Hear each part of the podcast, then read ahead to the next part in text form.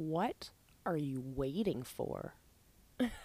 hey everyone, I'm Coach Molly from Three Pines Leadership, and this is another episode of the Lifelong Podcast. Thank you so much for joining me. So, thank you to those of you who are joining me on the podcast, on all the different podcast platforms. And thank you to those of you who are watching on our video platforms as well, including Facebook and uh, YouTube. Yeah, you can also connect with me on Instagram, on Twitter, on Twitch, on all of those different platforms. Uh, so check them out and connect with me there. Ah, so today I I want to cut through all of the excuses. I am so sick and tired of the excuses people keep giving me for why they're not starting on their goals, why they're not setting goals in the first place. It's excuse after excuse after excuse, and I'm sick of it.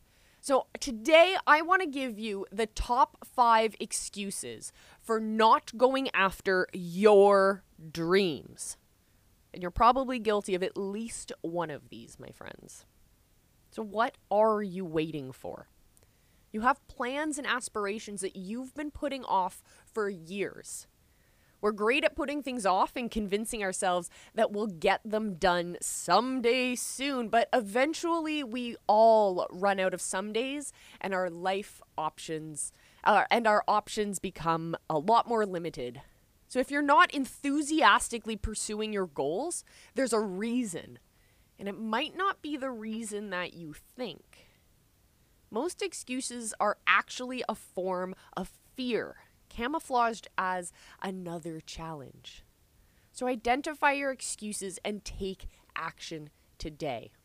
So, first, maybe you're fearful of a perceived lack of resources. Perhaps you need additional knowledge, education, money, or time. This is the most common excuse for not taking action. These excuses might be accurate. You might not have enough time. However, it's up to you to make the time. It's up to you to find the money you need. A lack of resources can't stop if you're determined. They can't stop you. Using the, a lack of resources as an excuse suggests there's another underlying issue. Find a way around your lack of resources. There's a solution available to you that you might not know. You might not see it right now but it's there if you want to find it. Secondly, it could be your belief that you'll fail. Maybe you're not afraid of failing, but you anticipate failure. No one would waste their time taking action if they expected a negative outcome. Use every tool at your disposal to change your belief. Try using logic to convince yourself that you'll get uh, you'll give it a try anyways meditation, self hypnosis, and visualization are other possible options. You can also get expert advice or consider changing your objective to one that's more believable.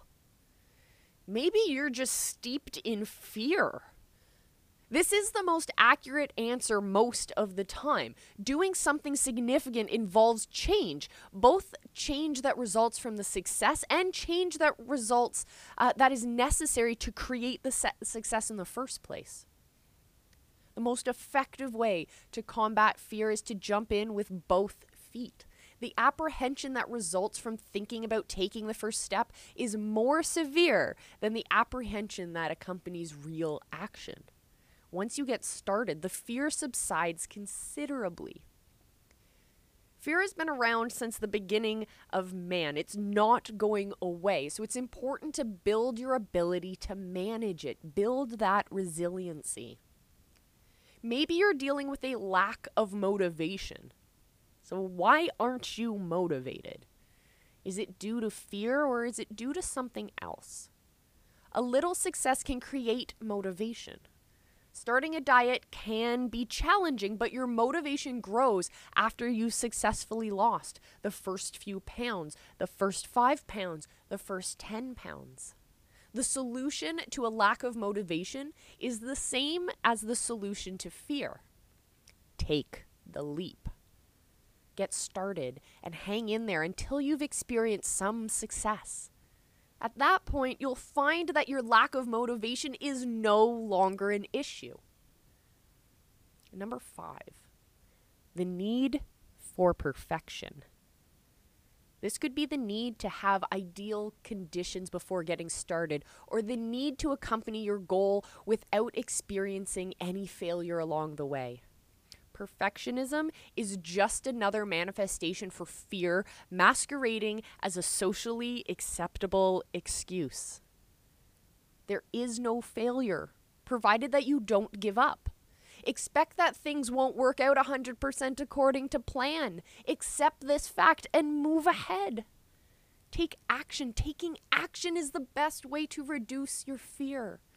You don't need to be perfect, you only need to be good enough. If you've been finding reasons to put off your plans to some unidentified point in the future, it's time to examine those reasons. Fear is the biggest reason for chronic procrastination. It's your responsibility to determine why you've been waiting by finding an explanation, you can begin to take motivated action and see your dreams come true. I really hope you can start incorporating this into your lives, my friends, because it's so, so powerful. Thank you again so much for joining me.